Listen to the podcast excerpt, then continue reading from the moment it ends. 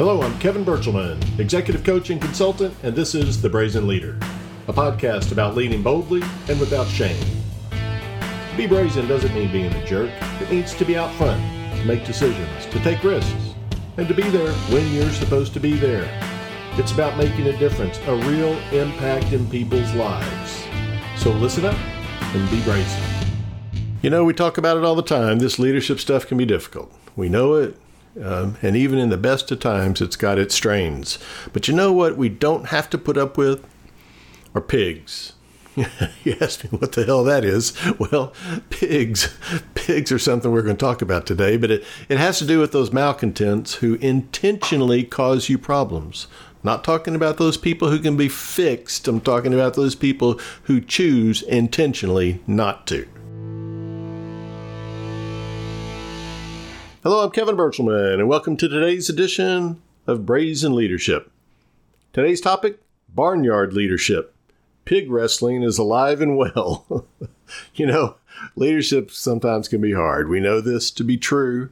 Um, it's an incredibly situational, no one size fits all sort of thing. And right when we think we have it figured out, boom, we throw people in the mix and screw it all up. Damn. Sometimes it can get downright scrappy. Malintentioned employees, uh, fortunately, there are few, um, sometimes make our lives difficult. And you know what? They do it on purpose. We don't have to tolerate that, you know. To borrow a phrase from an old movie, it may be time to stand up and say, I'm mad as hell. I'm not going to take it anymore. Uh, by the way, you got to be pretty old to know what that movie is. Now, to be clear, I'm not advocating irrational, brute force leadership as a normal course of business leadership. No, I'm not. I'm talking about identifying those malintentioned employees that I talked about earlier, then purposefully interrupting their efforts. So, who are they? Come on, you don't really need me to define this, do you? You know who they are. As you're listening to me right now, you know them by name. You're nodding your head right now, maybe a little smile on your lips. Uh, but this is a podcast, so let me offer a few descriptions. There may be more, you may have your own, uh, there may be more evidence, but my experience reveals there are at least these three descriptions. Number one, they're purposefully marginal. Now, you know these. They'll always do just about anything you ask of them, but you do have to ask. And when they're done, they stop.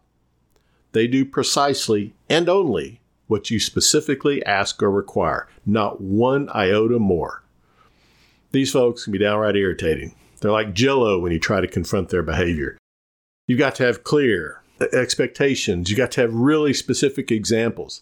And then you have to be prepared to outline what your expectations are going forward in future similar situations so you can remind them when they pull that kind of crap again. In other words, Start defining your expectations as more than simply the tasks that escape your lips. As vague as it sounds to you left brainers, saying, do what you know that I mean, not just what I say, is in fact a reasonable communication. Have that talk with them. Do it today. Number two, malicious compliance. These two are proverbial pain in our collective organizational derrieres. These people will accomplish a task, a job, an operation, or process exactly as it's described by some formal procedure, or some supervisor, or some written instructions, or even accepted precedents, even when they know that it's wrong, not working, problematic, will somehow break the shit out of stuff or cause harm to the organization. They'll do it, and then when you ask them, you'll hear, Well, that's what he told me to do, from an experienced 10 year employee. Or even better, my job is follow the procedures. It's your job to make sure the procedure is correct. to be sure, these folks are intentionally malicious and should be dealt with promptly.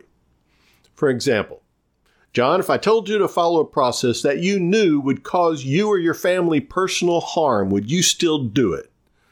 His or her response, of course, will be some version of no. Follow that directly with, Well, John, I expect that same diligence when I ask you to do something that due to your circumstances, knowledge, or personal experience, you know will harm this organization in any way. And then you enforce it religiously. It becomes a non negotiable. Number three, one of my favorites, but not really pig wrestling. No, this isn't the workplace equivalent of Saturday Night Mud Wrestling or some obscure cable channel event, nor is it an activity where jello, whipped cream, or any sort of oil is involved, alas.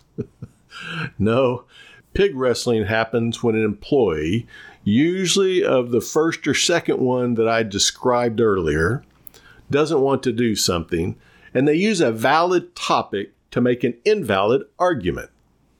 For instance, oh, I can't do that. It's unsafe. There's the pig. That'll take too long. We'll have to work overtime.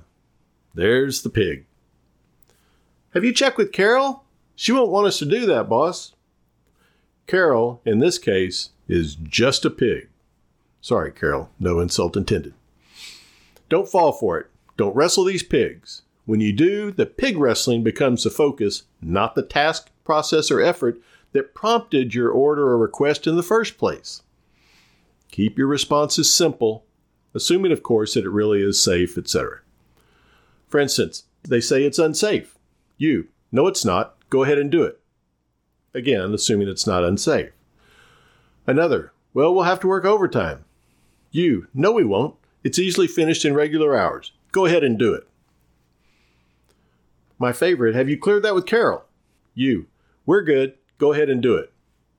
Notice I didn't say that Carol had actually cleared it. I said we're good. I don't need to explain that to them in this particular instance. You can feel free to explain further if you feel it's warranted.